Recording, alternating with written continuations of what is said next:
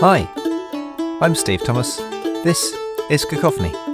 Let's dive into some great music. But first, a warning. This is a painful story, but uplifting music.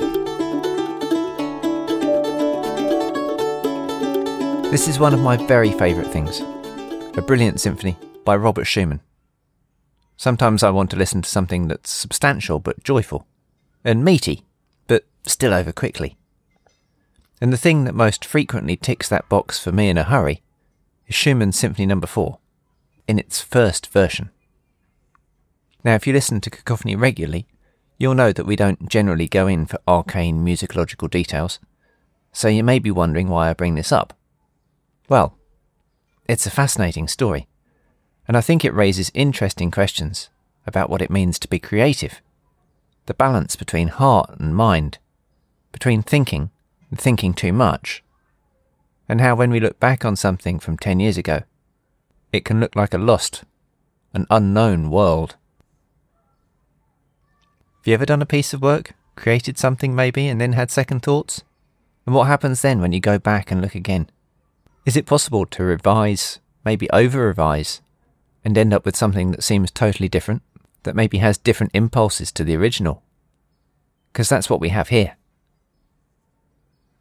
It's impossible to speak about Robert Schumann without talking about his more famous, at the time anyway, wife, Clara, and their very close friend, the younger composer Johannes Brahms. Here's the story. In 1841, the symphonic or orchestral muse hits Robert Schumann, and he wrote a symphony for the first time. It went well, and he promptly sat down and wrote more. The symphony in D minor got its first performance at the end of that year. The audience weren't there to hear his symphony. They were there to hear his wife play the piano alongside Franz Liszt. They were probably the two leading pianists of the day.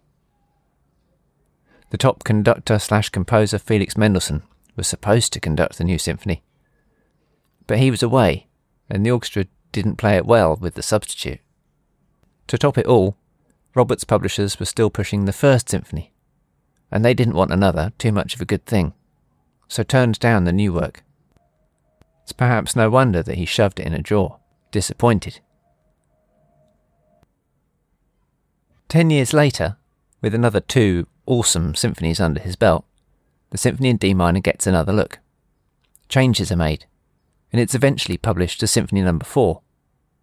This is the version that is well known, but here's the thing. Robert Schumann was probably what we'd now call a manic depressive. And he wrote most of his major works in sudden, intense bursts of creativity.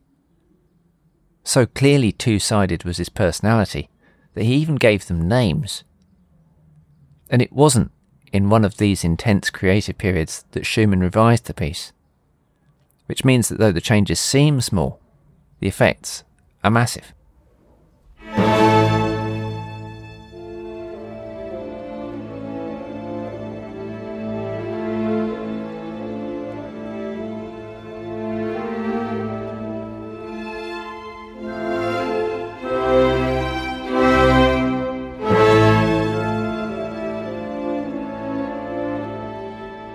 That's the opening of the original.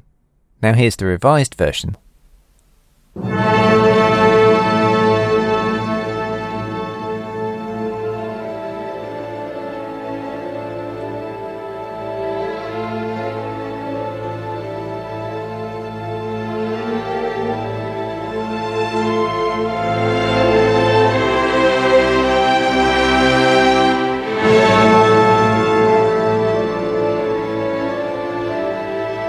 That's only really noticeably different in that there's a timpani drum roll rather than a single stroke.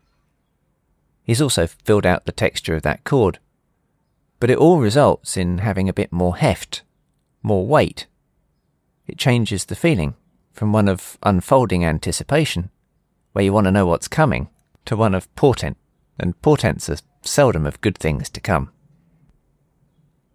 Robert Schumann led a deeply troubled life a couple of years after reworking the symphony, he threw himself into the River Rhine and wound up in an asylum where he died another two years later, aged 46 in 1856.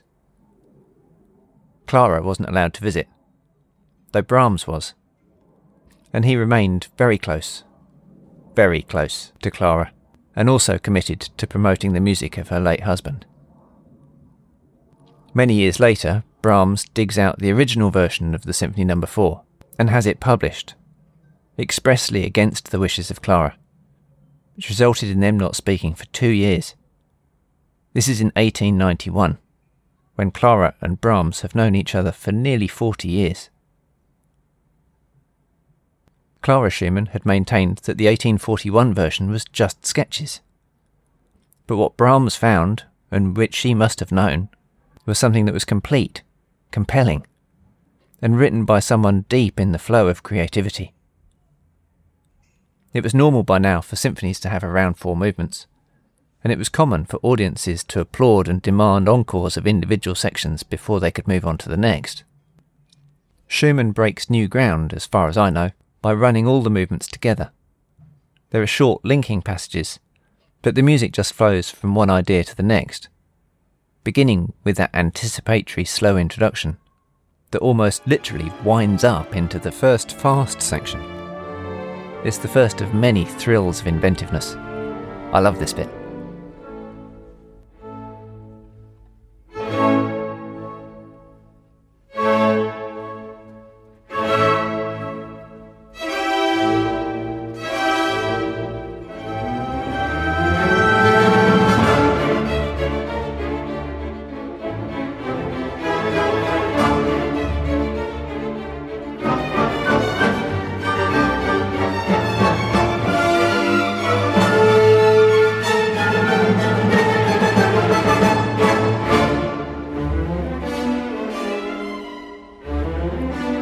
What Schumann did when he came back to the piece after 10 years in the drawer doesn't seem too much. He thickens the orchestra by giving some tunes to more than one instrument, doubling things up. He adds about eight minutes to the whole piece by putting in repeats of large chunks of the first and last movements, which audiences would have expected to have been there and which weren't in the original. And he makes some adjustments to the linking sections. Interestingly, he also changes all the tempo markings from Italian to German. We could speculate on what, if any, effect that has on how one plays the music for a whole another podcast, I'm sure. But the key thing is that when he came back to the piece, he was deeply depressed. One of the amazing things about Western classical music is that it's so open to interpretation.